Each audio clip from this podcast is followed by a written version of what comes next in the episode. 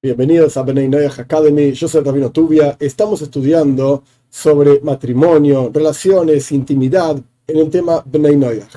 Ahora bien, la clase de hoy nos toca un tema un poco delicado, que es el tema prostitución. ¿Se puede, no se puede? ¿Qué vemos en la Toira sobre cuál es la voluntad de Dios al respecto de este asunto? ¿Encontramos algo o no? ¿Hay alguna diferencia entre judíos y no judíos? Muy bien. El tema no es sencillo, Vamos paso a paso, quizás con un poquitito más de profundidad, pero me parece importante ver dentro de los versículos, dentro de lo que nuestros sabios nos proveen, qué es lo que Dios quiere para Bnei Noyaj. Historia número uno, que es la historia fundamental de este tema en la Toira. En Parshas Vayeshev encontramos a Yehuda. Yehuda era un hijo de Jacob, que de hecho, entre paréntesis, de Yehuda surge el reinado del pueblo Israel, de Yehuda surge el rey David, el rey Salomón, Moshiach mismo. Quiere decir que estamos hablando de algo extremadamente santo. Cerramos paréntesis. Yehuda casó a sus hijos con una mujer que se llamaba Tamar. Ambos hijos de Yehuda fallecen, Er y Oinan. Y en lugar de que Yehuda la case a Tamar con su tercer hijo que se llamaba Sheila, le dijo anda a pasear, que no sé qué sé cuánto. Bien. Historia más, historia menos. estoy recortando algunas partes. El punto es que Yehuda se encuentra con Tamar, pensó que era una prostituta y le dijo, vení, te voy a pagar esto, y un trato, etc. Y tuvo intimidad con ella.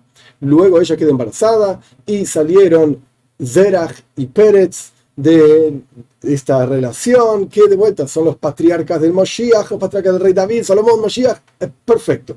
Pero vamos a detenernos específicamente en esta historia. Yehuda efectivamente estuvo con una mujer que él pensó que era una prostituta.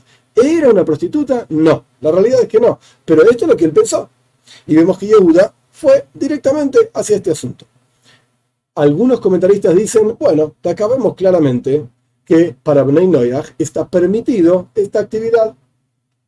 Este es punto número uno. Punto número dos esto es una actividad que todas las mujeres deberían estar haciendo. ¡Vamos! No, de ninguna manera. Ya explicamos en una clase anterior al respecto de intimidad sin entrar en el tema prostitución. Una chica fue a bailar a la discoteca, un chico fue a bailar a la discoteca, vamos a pasar una noche juntos y después... Y ya explicamos que no hay un versículo específico que prohíba una cosa así para Benay No podemos decir así abiertamente, hey, está prohibido y ya está. Para judíos está clarísimamente prohibido una cosa así. No hay quien discuta sobre esto. Si vos querés estar con una mujer, tenés que casarte con ella, con todas las condiciones que eso implica, etcétera, etcétera. Pero esto, no es una clase para judíos, sino que es una clase para Bnei El Rambam Maimónides escribe incluso este asunto en forma simple. Antes de la entrega de la Torá, un hombre se encontraba con una mujer, quería, ella quería, él le daba un, un pago y a otra cosa en el momento en que Dios entrega la Torá para el pueblo de Israel, Dios prohíbe esta actividad y tenés que casarte de una forma específica, con un montón de, más allá de lo ceremonial y espiritual, un montón de condiciones concretas. pero esto es para judíos. Para los judíos la cosa no cambió, continúa de la misma manera. Entonces, ¿está permitido? Sí. ¿Es una actividad para ir a hacer? No. Ya explicamos también en una clase anterior que todo el concepto de promiscuidad al fin y al cabo destruye a la sociedad.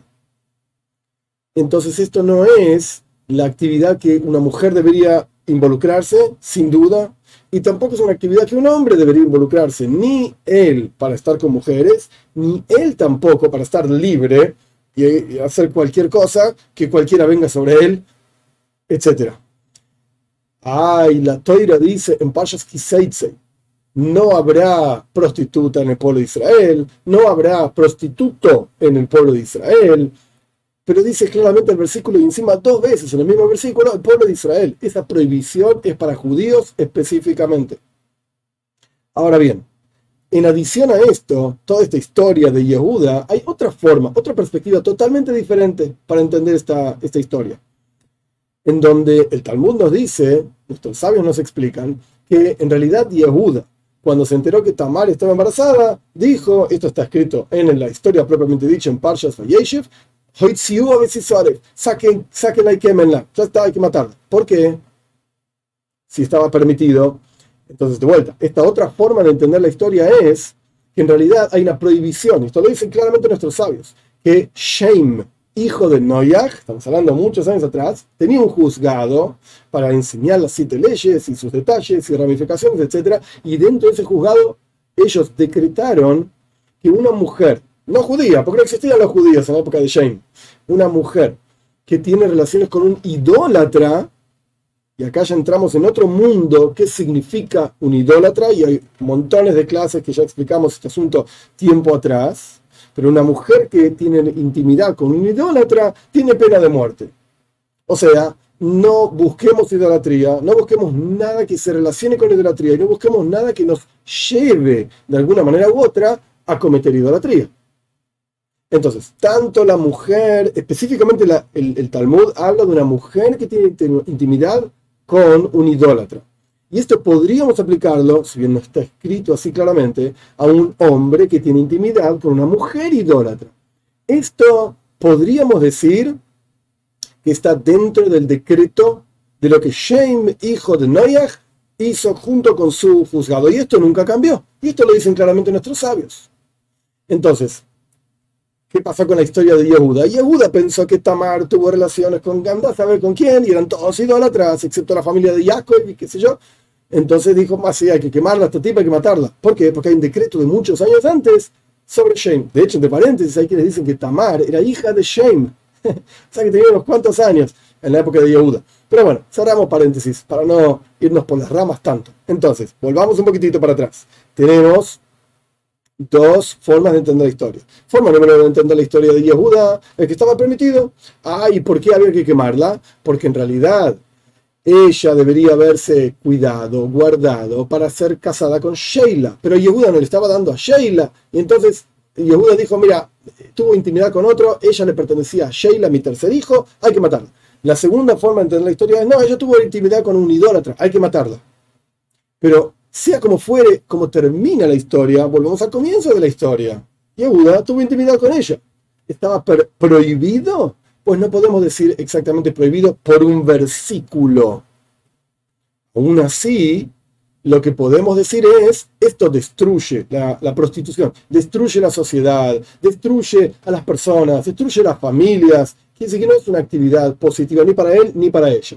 Y simplemente para terminar, Yehuda cuando Jacob, su papá, está falleciendo, reúne a todos sus hijos y les da una serie de bendiciones, entre comillas, algunos es muy duro con ellos. Y Yehuda tenía muchísimo miedo, así escriben nuestros sabios, de que Jacob le diga algo al respecto de la historia de Tamar.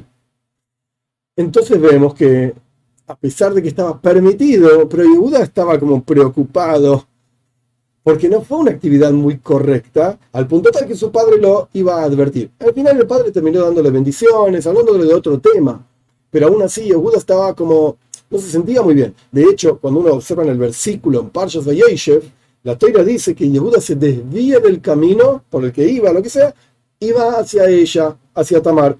Y nuestros sabios explican, una idea es, se desvió del camino de la rectitud, se desvió del camino de la modestia, del recato, para estar con esta... Entonces, volvamos a la conclusión.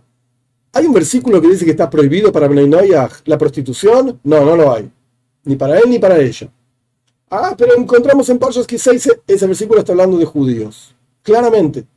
Prostituto, prostituta, perdón, y prostituto. De judíos. Entonces, ¿hay un versículo para Bnei No, no hay versículo para Bnei ¿Esto es una actividad que todo el mundo debería hacer? No de ninguna manera. Es lo mismo que la actividad de un tipo y una tipa que se encontró en la sinagoga, en, la discoteca. no, no es lo mismo. Porque esta tipa no está con cualquiera. Escúchame, ella este, no, tampoco hubo intercambio económico, la vamos a pasar juntos, etc. Bien, eso también destruye la sociedad y eso también es promiscuidad, etc. Y ya explicamos que hay un versículo que dice que está prohibido, no, no hay versículo que dice que está prohibido.